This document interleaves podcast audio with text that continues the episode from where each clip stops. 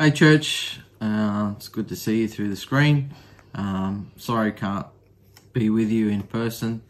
Uh, that's one thing I really love about preaching is being able to do it in person, to see your faces, to try and make you laugh, to try and um, really connect with you on a personal level, um, to tell a story that connects with me and hopefully connects to the Bible.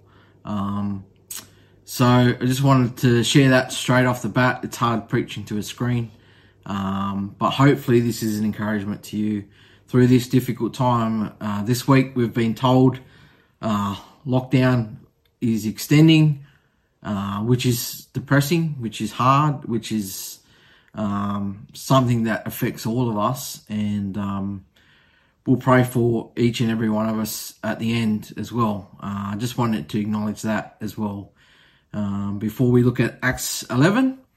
Um, as well as I think to, I hope this is an encouragement in lockdown. It's funny reflecting on this. I've actually had uh, ideas about lockdown and the Bible at the same time, which is crazy. But hopefully, this is an encouragement to you in in lockdown um, as we try and deal with it. And um, our prayers and our thoughts go out to everyone from from the church and anyone else who's listening uh, to this message. So Acts 11 is basically a springboard from what Sam shared with us last week. Um, basically, what's happening is I can just imagine the the, the Jerusalem church, uh, the elders, the leaders of the church are basically standing there waiting for Peter to come back. They've heard rumors about what Peter got up to he went, he broke, he broke the Jewish law. Okay. He went out, he spoke to people who were unclean. Uh, he went against what we stand for, our, our Jewish traditions. Uh, we kind of uh, look after our own, we speak to our own, but Peter's gone out on his own here. It's all, it reminds me of the COVID rules, you know. It's almost like going out to the shopping centre not wearing a mask or, or, or speak, standing too close to someone and not keeping the 1.2. Uh, it's almost reminds me, you know, if Gladys rang me and he said, you know, oh, it's Gladys. Oh, okay, hang on, hang on a sec. Yes, Gladys. Yes, I, I was not wearing a mask. And yes, I went out to a party and, and, and ate food with, with people who were, um, who had COVID. You know, I, I, I've broken the rules. I, I'm sorry. And Gladys is ringing me saying, please explain. And this is what's happening. This is the vision that I get, you know, Peter having to come back to the Jewish leaders who are standing cross armed saying, please explain. Why have you broken the rules? And Peter does in his own, uh, through his own eyes and through his own version, he explains to them in great detail what Sam spoke to us last week of this uh, interaction with not only Cornelius, who was a Gentile, but with the Holy Spirit. You see, what happens in verse uh, 9 of chapter 11, um, remember, remember the vision? The, the sheet coming down, there's animals inside it. You kind of is looking in, the voices, you know, kill these animals, eat them. And Peter says, well, I'm not eating them. They, they're unclean. They're against the law. And the voice says this. I love this. It says, but the voice from heaven spoke again, do not call something unclean if God has made it clean. And this happens three times. And I think this really sets up Peter and his uh, changing uh, almost, I feel like, yeah, almost the changing of the guard for Peter to not just stick with the Jews, but to to have the green light to go out and speak to the Gentiles. Because he had that idea of, I'm not speaking to them because they're unclean. They're not of, you know, Jewish they weren't born Jews. And so this happens. Peter's explaining this to, you know, the, the Jewish church, the, the, the Jewish Christians uh, from Jerusalem. Um, he says, you know, you know, he tells them, oh, I had this vision about the animals. Uh, I, told, I said in the vision, no, I'm not eating them. But the voice said, you know, that it's from God.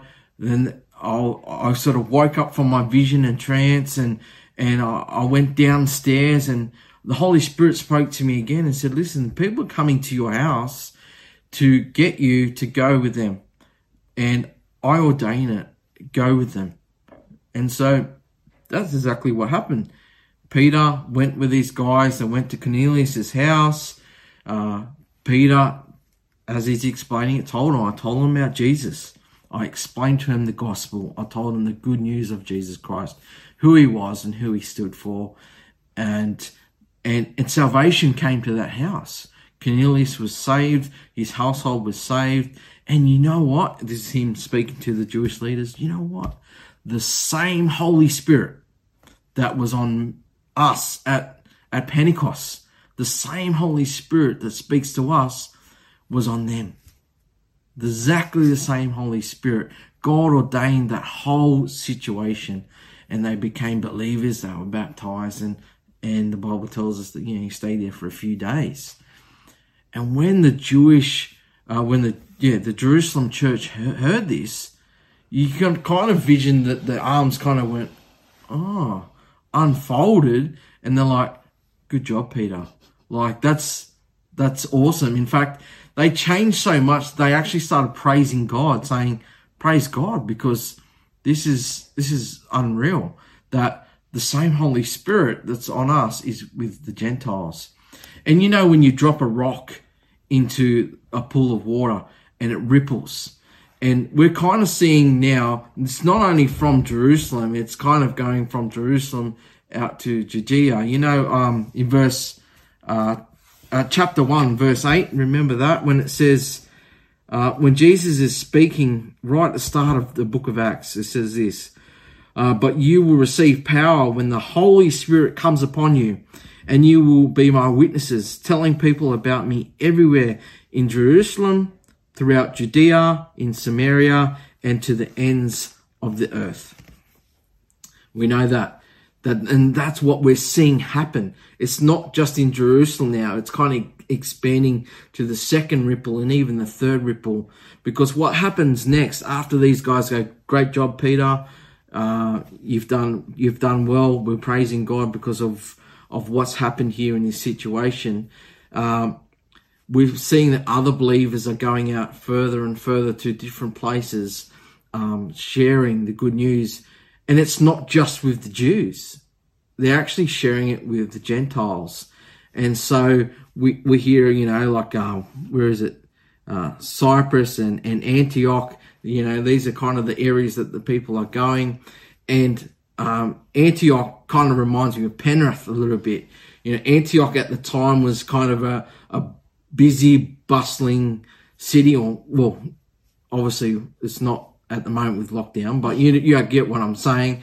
Um, a lot of people, uh, a lot's happening, and it's kind of a town where people kind of drive through. Um, same with Antioch, it was all happening, it was busy, and there was a lot of people. So there was a lot of influence there. And what happened, the Jerusalem church, these guys, they're hearing that um, there's people becoming Christians in this area, and they kind of want to make sure that it's legit, you know. So they send this guy Barnabas. And Barnabas has got a good reputation. You know, he's been sent by the Jerusalem church. And he goes to check it out. And I love what he says here in verse um, 23 of uh, chapter 11. When he arrived, he saw uh, this evidence of God's blessing. He was filled with joy and he encouraged the believers to stay true to the Lord. Um, I will keep reading. Barnabas was uh, a good man, full of the Holy Spirit and strong in faith, and many people were brought to the Lord. Barnabas is a good bloke, ordained by the church, and uh, basically Barnabas stays for a year, gets Saul involved as well, and they stay there and teach um, the church um, in in Antioch. Um, the last little section of chapter eleven um, is basically what I love. It's almost like seeing that church in action. And so um, there's this guy, uh, what's his name? Agabus stands up and he's like a prophet and he says there's going to be a famine. So uh, we kind of need to prepare for that.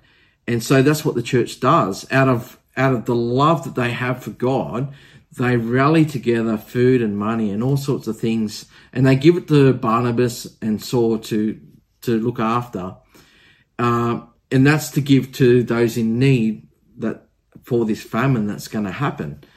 And it's, it's kind of like a, a really cool thing. And it's kind of, I kind of see elements of that at Penrith Baptist, you know, when there's a need, we kind of rally together. Uh, when someone's struggling, you know, I like to think that we rally together around them in prayer and support and um, a need in the community. And so it's amazing how that kind of finishes with um, their commitment in action. And, and I think it's a really cool place for us to springboard off for the application of what's going on here.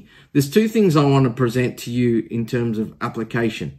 The first one is exactly that, is that our commitment to God surely has got to be represented in our actions, especially in time of need.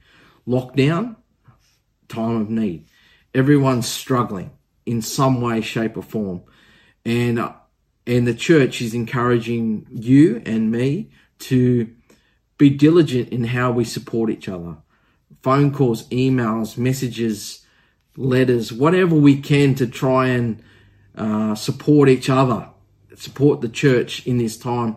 I think we need to be doing it because that's an act of service. That's an act of our love um, to each other. It's kind of like the Jerusalem. And then there's the second part of spreading out there's other people in the community, I'm sure, who are struggling just as much. And I feel like if the church doesn't kind of be a beacon of light, then who is? Who is going to be a beacon of light in this difficult time for everybody? So that's my encouragement to you through chapter 11. The other one is through Peter.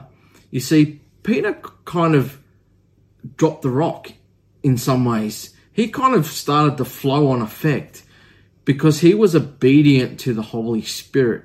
You can see him wrestling with that in his vision. Nah, that's unclean. I'm not going to eat that.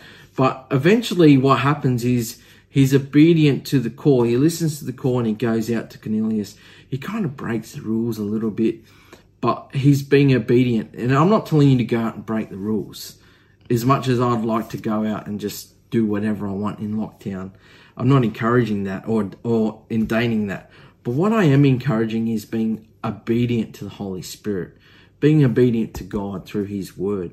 Um, I think through being obedient, we can hopefully drop a rock in our community and start to see God's love ripple out. And and hopefully we we have to be creative in how we do that in lockdown. Uh, we have to be uh, prayerful about how we do that better. I think we can do that better. And I'm, I'm hoping that Peter is an example of of being bold and courageous in a time where he was really restricted, and the restrictions around him were to kind of stay in the law and not spread the word, where the Holy Spirit was really you know pushing him to do that. Um, so let me, with all that in mind, let us pray, and I'll pray for you guys, and hopefully this has been an encouragement to you, and hopefully something that you can hang on to, um, and I feel like it's almost a, a kick up the backside as well as a pat on the back. You know, it's kind of keep going with what you're doing, but you know, let's let's let's do it better. Um, so let me pray, Lord. Thank you for your love, your love that pushes us uh, out into the community, your love that um, hopefully overflows in our lives, Father God. I want to pray for each and every one uh, listening to this that's um, involved with the church or maybe not involved, Lord, I just pray for your your deliverance through the lockdown period, Lord. I pray for those who are struggling with this. I'm praying for those who are with uh, struggling with depression, loneliness, Lord, who are just having a, a difficult time, maybe lost their job. Lord, I just want to lift up all the situations to you, Heavenly God. And I pray for um, your spirit to be uh, moving and directing and guiding us uh, through this time. Help us to stay connected to your word, Lord, and help us to not only be connected, but to be able to share that uh, with those around us, what we're learning, uh, how we're growing, Lord. Help us to be uh, mindful and prayerful of those around us. Uh, help us to be obedient and help us to share your love. In Jesus' name we pray. Amen.